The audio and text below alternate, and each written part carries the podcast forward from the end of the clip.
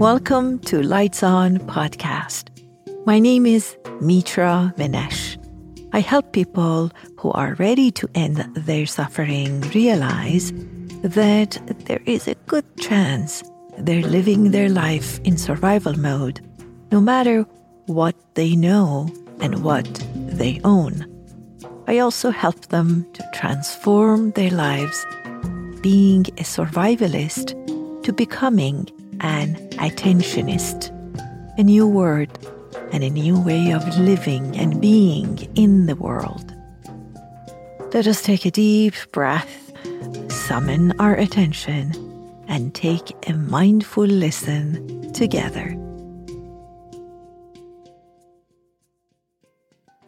A few weeks ago, I was spending time with a group of people over the weekend.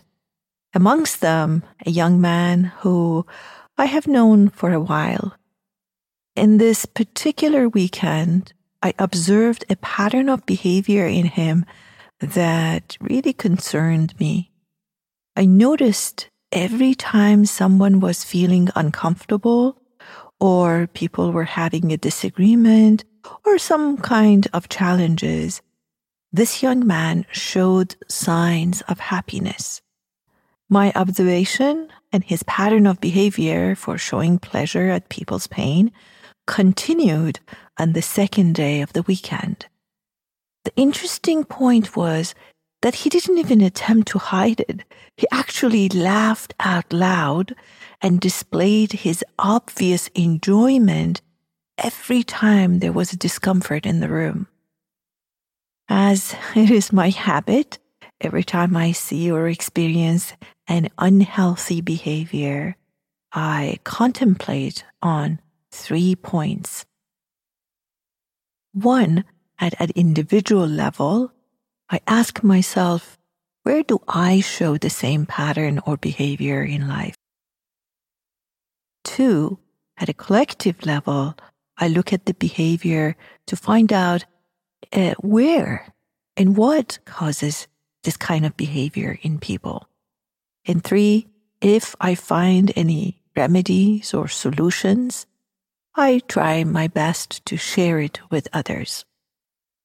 I, on the number one, I could not find an answer for my first question, meaning I could not find a place that I felt pleasure at people's suffering. At least in that particular moment, I couldn't find it. And the answer to my second question was, well, people, even kind people, can only be happy at other people's unhappiness if and when they are in the state of survival. And by now, you know this is my favorite area of research.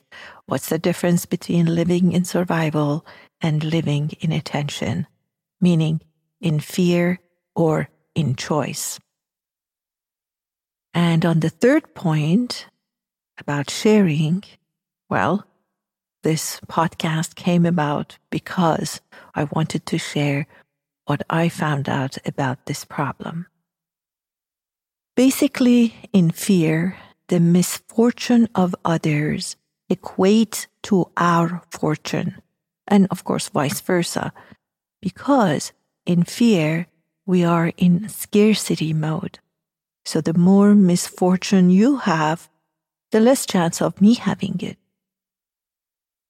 Or for me to feel fortunate, I need to believe that you are not fortunate and you haven't taken all the fortunes because if you do, then there won't be enough left for me. That is the source of this unhealthy behavior, in my view, of course. And it's my, just my view. It's not the truth. It is my truth.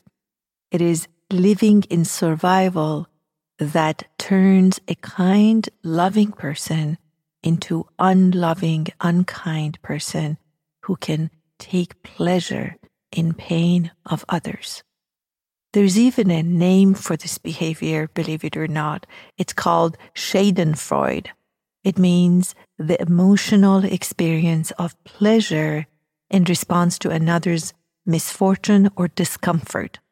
Schadenfreude is a German word that combines Schaden, which means damage, and Freude, which means joy.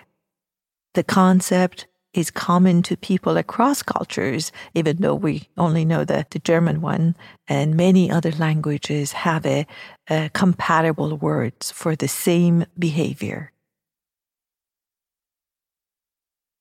The very existence of this word tells me that this behavior is not new and not uncommon.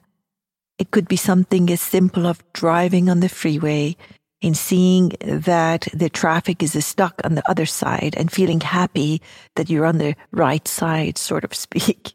Or like this young man taking a great pleasure in people's challenging moments and experiences. The extreme unhealthy degree of it is like seeking pleasure through actually causing pain to others be it starting a rumor, creating a fight intentionally, or sharing a damaging piece of information about someone with others. But those are the extreme. We're talking about everyday sort of garden variety that needs to be stopped because then that may become a very unhealthy habit. All right, let me take you to the solution finding part and sharing it with you. My suggestion is that if you ever find yourself in Schadenfreude moment, follow these steps and see if they can help in any way. Number one, notice when this behavior shows up. And my suggestion is always start small. For example, um, if you feel happy that you took the last parking spot before someone else saw it and when everyone is looking for a parking, or you took the last seat in a public transportation that you're taking. Noticing and becoming aware of our behavior is always the first step to resolving and moving on. Uh, step number two, or number two, is identifying what you're happy about. For example, in the parking or public transportation story, it would be about their lack of luck in finding a parking spot or a seat and your luck of having found it. So just identify the subject of your happiness. And three turn your Schadenfreude poison into the medicine of loving kindness. Simply wish them what they need or what they're looking for. May you also find a parking spot soon. May you also find a seat to sit. Or may you find what you're looking for with ease or something like that. You don't need to use my words, but just sending them loving kindness uh, words in your mind. It was a great remedy. In the example of the young man's behavior, instead of his loud and obvious expression of unhealthy happiness about people's unhappiness, he could have quietly and energetically wished what they were lacking in that moment. For instance, may you find acceptance or agreement in your disagreement. May you find ease in your unsettled self. May your challenges turn into lessons and experiences, or some words to that effect. Really, the words are uh, not relevant. What is relevant is that you become aware and you turn something not helpful into something really good. And I really invite you to try doing that for small things and notice what happens when you do that. Because in that unhealthy happiness, as I call it, there is some energy. Of course, there is energy, and that's probably what's attractive about it. But it's not energy that feeds us. It's not an energy that adds to us. We may be laughing out loud. We may be even feeling good about something for a very short period of time, but it's not a sustainable thing and it's not a substantial thing. But when we turn it into something that is helpful, it really feeds us and it, energetically speaking, of course, helps others.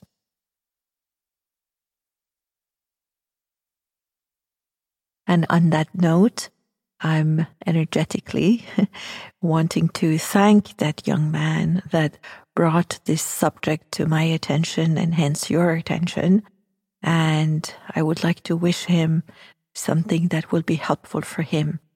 May he find healthier and kinder ways of feeling good about himself and his life.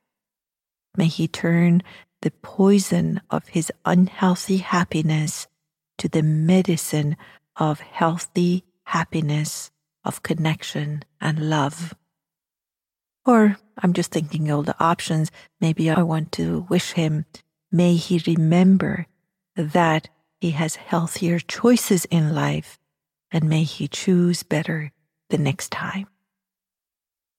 In talking about choices, just wanted to let you know that we are closing our application taking for our three month mindful attentionist self coaching program, which is an in depth self exploration and self expansion in the context of choosing to end your suffering in the survivalist state and starting to live with choice in attention is the state where you have a complete command of your attention. You know where it is, you know it's helping you, and you know that you are growing and feeling better. Our uh, program uh, this time around starts on April 30th and runs till July 30th and it's quite an involved program. So to check it out, you can go to mitramanesh.com, my full name, mitramanesh.com, and just click on the banner on the top and go to the page and find the information on that page. And this was it for this week's episode. Until the next episode, please stay kind and pay attention to your attention.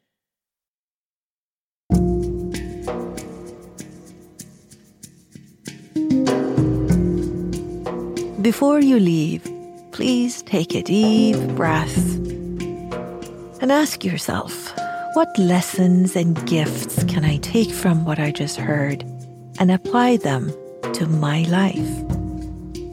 If you found and gained something, and if you feel generous and would like to pay it forward, please rate and share Lights On Podcast right away. Behalf of my incredible team, I thank you for your presence.